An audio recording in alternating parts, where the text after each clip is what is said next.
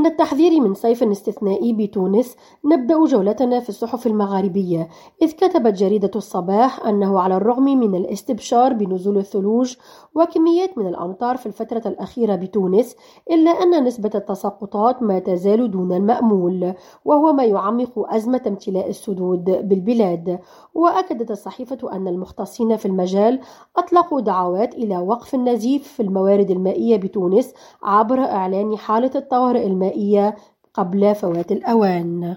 بالجزائر تحدثت الشروق الجزائرية عن سوق العملة الصعبة بالبلاد ونقلت الصحيفة عن نواب لجنة المالية والميزانية بالمجلس الشعبي الوطني تأكيدهم على ضرورة إزاحة سوق العملة الصعبة واتخاذ إجراءات صارمة للقضاء على السوق السوداء للعملة الصعبة المنتشرة بدرجة كبيرة بالجزائر. أما بموريتانيا فقد اهتمت موريتانيا اليوم ببرنامج في الرباط حول نواكشوط عاصمة الثقافة الإسلامية.